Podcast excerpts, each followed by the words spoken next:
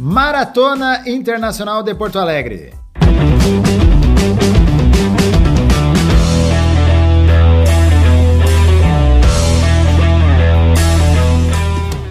Fala pessoal, aqui é Karen Hills. Eu sou o Rodrigo Constantino. Eu sou o professor Neto Barros. Eu sou o Márcio Preto. Eu sou o professor Xande Tavares. E esse é mais um episódio do Café com Corrida, podcast da GoFit Assessoria Esportiva. Então pessoal, é nesse domingo que vai acontecer a Maratona Internacional de Porto Alegre. Qual edição, gurizada? 37ª, né? 37ª edição. E a gente está com o nosso maior número de alunos já inscritos nessa prova. Vai ser um evento bem bacana. Inclusive, eu não sei se da prova não é o maior número de inscritos. Sim, também. É o recorde então, da prova. A gente vai conversar bastante sobre aqui, vai trazer a história, representatividade. A gente vai conversar que os professores vão correr também. A gente vai falar bastante sobre isso. Então, a gente vai começar aqui com a história que o Xande disse que trouxe, fez uma revisão bibliográfica aqui. Com meta-análise, inclusive, né, Xande? Vai falar um pouquinho da gente. Mais ou menos isso aí. Não foi tão difícil de achar, porque a história da Maratona de Porto Alegre, ela tá presente aí na vida dos gaúchos aí há algum tempo, né? Nós temos que balizar isso junto com a criação da Corpa, né? A Clube de Corredores de Rua de Porto Alegre. Eles foi criada, né, por 43 corredores de rua aí, no ano de 1981. Exatamente no dia 20 de setembro eles fizeram essa reunião e saiu a primeira ata da Associação dos Corredores de Rua de Porto Alegre, né? Eles sentiram na época, né, a necessidade de ter uma organização, né, nessa questão das corridas de rua, a nível, digamos, profissional, né? E já que não tinha tanta organização nessa época, né? No Rio de Janeiro, mais precisamente no ano de, digamos aqui, ó, deixa eu dar uma olhada aqui nas minhas revisões aqui, no ano de, a primeira prova que saiu, a primeira maratona que saiu foi em 1979 no Rio de Janeiro, foi uma maratona internacional. Então Porto Alegre não foi tão distante disso, né? A primeira, com a criação da Corpa, né, dos Corredores de Rua de Porto Alegre, a primeira maratona então de Porto Alegre foi organizada em 1983. Correram neste dia aí 140 corredores e 136 finalizaram a maratona, para te ver como era um número muito pequeno para a época, né? Assim como estavam sendo difundidas as corridas de rua, né, no Rio Grande do Sul, já tinha bastante envolvimento disso nas cidades maiores, né, Rio de Janeiro, São Paulo, enfim. Então, em Porto Alegre começou aí. A primeira maratona, então, saiu da passarela do Parcão e chegou na passarela do Parcão também. Para quem conhece Porto Alegre, ali é um parque que tem no centro da cidade ali, né? Tá? Algumas curiosidades sobre a maratona, a história da maratona de Porto Alegre, né? Esse daí a gente já vai trazer, então, tá. Curiosidades. Não, tá? Eu tenho algumas questões aqui com relação a alguns ganhadores da maratona, né? Não sei se vocês chegaram a dar uma pesquisada nisso. Já vamos trazer aqui.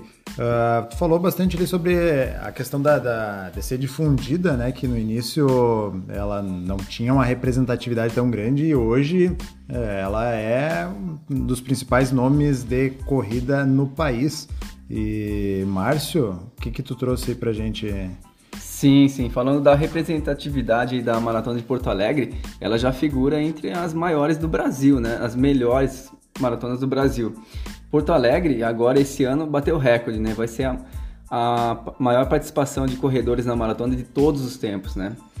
É claro que também tem um pouco das inscrições remanescentes do ano de 2020, 21 por causa da pandemia, né? Então tem a galera que se inscreveu, não teve maratona, então ficou nesse ano.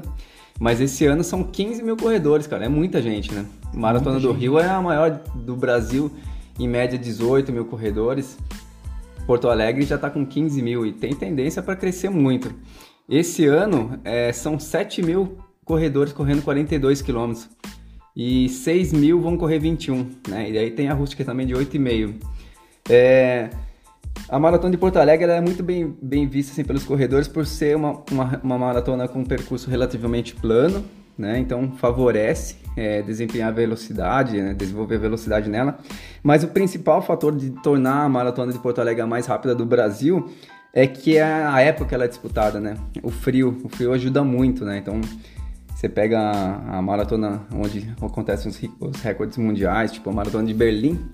Tem uma temperatura parecida com a de Porto Alegre, assim, fica em média 10 graus ali. Isso favorece o desempenho dos atletas.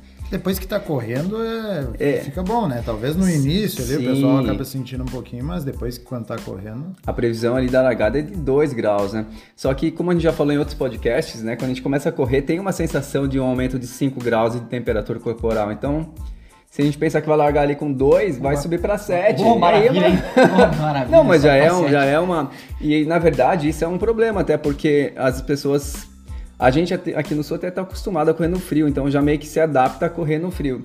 Quem vem de fora, pode ser que coloque muita roupa e se aperte, né? Porque pior que passar frio é passar calor. É, ainda bem que durante a prova vai ter a campanha do agasalho, o pessoal vai estar recolhendo agasalhos, né, para fazer doação.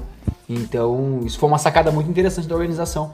Afinal, o corredor vai para lá, vai agasalhado, corre os primeiros 2-3 quilômetros ali de casaco. Quando acaba esquentando, pode ter a oportunidade de descartar esse agasalho, então, depois de tratado, lavado, cai nas mãos aí do pessoal. Eles passaram informação hoje até o segundo posto de hidratação, tu pode descartar o agasalho, então até o quilômetro 5, a pessoa largou, aqueceu 3, 4, 5, aí eu vi hoje a informação, até o quilômetro 5 pode descartar o agasalho, que é o segundo ponto de hidratação. Topzera isso aí, muito bom. É, a Maratona de Porto Alegre, então, como eu falei, muitos corredores do Brasil e de fora do Brasil vêm fazer ela, buscando índice para Boston, né? Se eu não me engano, vão ter mais de 15 países representados nessa edição. Então, olha só que legal.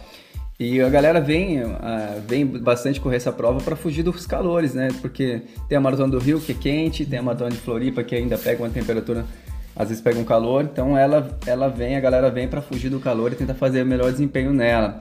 Esse ano, ela vai ser patrocinada pelo Olímpicos, né? A marca esportiva da prova é Olímpicos. Brasileirona, né? É? Brasileira, né? Brasileira e do Rio Grande do Sul, né, cara? Coisa então, boa, hein? Bem local, isso é massa. É, não vai ser com tanta divulgação, porque eles entraram agora, mas para os próximos anos aí com certeza vai ter mais coisa da Olímpicos na prova. E que bacana, né? Ter um evento desse tamanho, com a proporção gigante aqui. A gente que é de Santa Maria, que é há 4 horas, né, de carro, né? Então, muita gente que vem de outro país tem que fazer toda uma logística, né? A gente vai ter uma logística bem puxada aqui, mas é perto, né? Sim. É perto. Então, é um negócio muito... Muito não, bacana. a gente tá bem servido de maratona, cara. E essa daí tem tudo pra ser a melhor do Brasil, cara. Em termos de índice pra Boston, pra galera. Se eu estiver correndo lá e ver algum casaco de Boston jogado no chão, eu pego, cara. Esse é um ponto interessante que o Márcio tocou também aí, sobre as pessoas vêm pra Porto Alegre justamente por todos esses detalhes aí que o Márcio colocou, a temperatura, o percurso é plano, mas também justamente por isso as pessoas vêm pra buscar os índices pra essas majors, né? É. Boston... e aí tu acaba conseguindo fazer alguns índices mais baixos aí pra conseguir entrar e conseguir correr Boston, né? Essa é uma prova que a galera usa muito pra ser a primeira prova, né? Por ser um percurso que favorece isso, então pra estrear nas meia maratonas, na maratona e pra buscar melhores tempos, índices, né? Então ela serve pra esses dois pontos. Não, bem bacana. E falando em índices aí, a gente... tá aqui com o Xande, Márcio e Neto, que vão correr a maratona ali. Quais são as metas de vocês? O que esperam? Então, vão bater alguma meta pessoal? O que? Vamos lá. Recorde? Faz tempo que a gente vem buscando aí o sub-3 na maratona, né? Essa vai ser a minha 5ª maratona de Porto Alegre, cara. Eu gosto pra caramba dessa prova. Nas 4 que eu fiz, eu consegui baixar meu tempo. A melhor foi no ano de 2019, fiz em 3 horas e 6 segundos. Faltou 7 segundos para bater a meta. Esse ano tenho o objetivo de baixar para o sub-3, né? Vamos lá. Se der tudo certo, vai dar certo. Eu vou para a 4ª, né? Em 2019 eu não corri. Mas vamos em busca desse sub-3 aí, que tô com o Márcio aí já nessa empreitada desde 2015, 2016, né, Márcio? Sim, cara. E até agora a gente não conseguiu, né? Vamos ver se a gente consegue junto, né? Demora, né, pra baixar, né? Não é fácil. Às vezes o aluno fala assim, pá, eu melhorei 1 minuto, pá, 1 minuto é muita coisa. Bastante coisa. Né? Nos 100 metros, então. E aí... Então, 100 metros, melhorar 1 minuto, o cara é campeão. Treinamos aí, fizemos um ciclo bom de treino e vamos ver se a gente consegue, né, Márcio? Sim, passa por lesão, passa por treino e vamos. Agora acho que dá...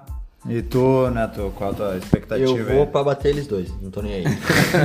bater neles dois. É só se for, né? Eu vou esperar eles correrem e o que depois eu faço o meu. Eu vou derrubar. Na verdade, assim, eu tô indo em primeiro lugar pra completar a prova, né? Mais uma vez, assim, eu acho que eu tenho sempre uma uma questão de muito respeito assim com a prova maratona, né? Porque ela é muito imponente, são 42 quilômetros aí de um mega desafio, sempre é. Né? Que Felipe desfaleceu, então, né? O respeito ele tem que existir, né? Então tem que ter bastante sem muita volúpia, né? Com bastante humildade. Mas dentro de toda desse universo de respeito e etc, eu gostaria de bater meu recorde pessoal. Qual que é teu recorde pessoal? Que é de 3 horas e 27 minutos. Pô, eu tô torcendo por você, né, tu? E aí a ideia é baixar. Quero estar na chegada pra te dar um abraço lá, cara. Eu espero que sim. Pô, legal, sim.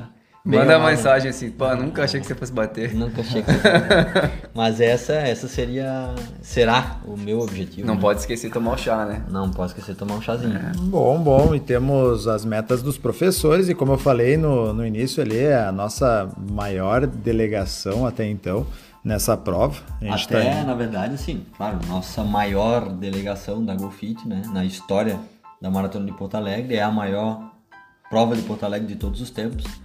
E é a maior delegação da história de Santa Maria em provas de corrida, né? Aqui não, aqui a gente já colocamos mais, né? Aqui, sim, na cidade, né? Mas em provas fora daqui, né? Em provas fora de Santa Maria... Provas internacionais. Provas internacionais, a gente tá indo com a maior delegação da cidade. Então, da história da cidade. Da história da cidade. Isso. Então, assim, isso é uma questão de bastante representatividade pra gente entender a dimensão que tem o esporte e a corrida de rua, os esportes de rua de Santa Maria, como cresceu e continua crescendo. E a gente fica feliz por fazer parte disso aí, né? E a dimensão que tá a GoFit também, né? Também. É importante também ressaltar isso daí. Graças a Deus. Então, relembrando lá, as provas serão de 8h30, 21 e 42. A gente está indo com 11 alunos... nos 8h30, estamos indo com 45? Mudou 45, agora. Mudou. 45 nos 21 e para a maratona... 46, então. 46? Sim, mais um aluno confirmou. Atualizando ao vivo hoje aqui o nosso episódio. Então tem mais um e com 27 na maratona. É gente correndo. 84 alunos então, hein? Nessa nova. 84 alunos. Pra gente fechar 85? Dole uma. Mas 84 é muita gente, né, Carol? Que coisa boa, né, cara? É, gente. Bom. Que maravilha, hein? Então, pensar lá em 2016 que a gente tava em 3, né? Exatamente. 4. Então, era nós 3 e mais a Mara, 01, né? É verdade, 4.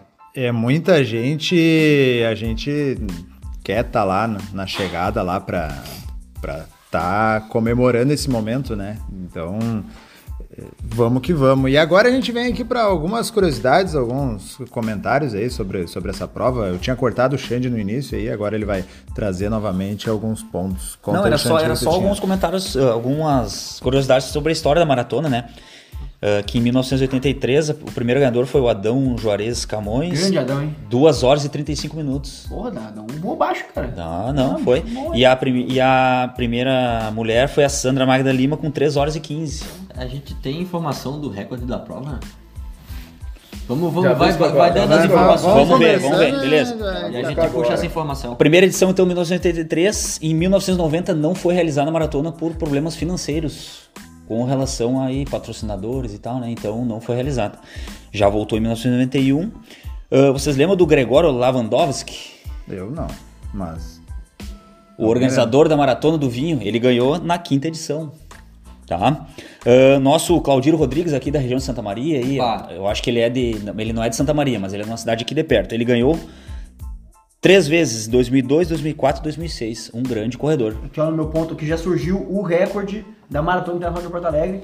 Quando 2019, uma informação, 2 horas 18 minutos. 27 segundos. Eu também peguei. O Alisson Pérez da Rocha aqui chegou no meu ponto aqui. E a curiosidade é a evolução performática que a gente acompanha em todos os esportes, né? Mas assim, na corrida também, o recorde lá, o primeiro que você falou lá, 2 horas 35 do Adão, né? Uhum. Foi o primeiro vencedor, né? E olha só, como foi a primeira edição, aquele era o recorde. E agora, anos depois, em 2019, como baixou o tempo, quer dizer... a evolução do esporte, da performance do esporte. Na verdade, eu tenho uma nova informação que me veio no ponto aqui agora, que na verdade é 2 horas e 12 minutos. Luiz Carlos da Silva, ó. O Alisson, infelizmente, teve um pouco momento de glória aqui com a gente. Luiz Carlos da Silva. Ele foi derrotado no nosso episódio. E no feminino, a Edna. Edna, infelizmente, o nome dela não é brasileiro, então atrapalhou aqui a pronúncia. Mookwana, Edna Mookwana com 2 horas 32 e 41. Então é tempo, hein? É uma evolução grande, né? Dentro dentro da performance na corrida. Mais algumas curiosidades aqui, na 27ª edição, aquele nosso medalhista de ouro, né, no PAN de 2011, o Solonei Rocha da Silva, foi o que ganhou a Maratona de Porto Alegre. 2010, né? 2000 e... É, isso. 2010 não tem informação que o ponto tá... Olha aí, ó. Tá bom, né? Aí, pelas informações que eu obtive, que eu consegui, né, resgatar aí, que às vezes os resultados ali no site da Corpa ali, alguns aparecem, outros... Eu tenho certeza que fez o seu melhor, Xande. Com certeza. Na 29ª e na 30ª, um queniano foi o que ganhou, o Kiprop Mutai. E a maior ganhadora feminina foi a Geni Mascarello do clube da Sojipa. Isso, ela ganhou... 7 vezes. 7 vezes, isso aí. Informação louca.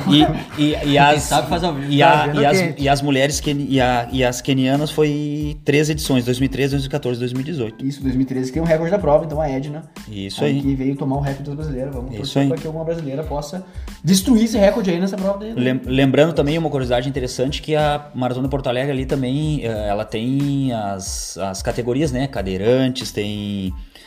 por faixas etárias também, né, o geral e também a elite, né, que sai num pelotão mais especial ali na frente ali, né. Fez mal uma coisa das tuas anotações. É isso aí, é isso aí. Umas questões assim de resumo, assim, né, cara, a Maratona de Porto Alegre, ela é a maratona mais rápida do Brasil, né, por isso muita gente se desloca do norte, do nordeste, do centro-oeste, do sudeste para vir aqui fazer.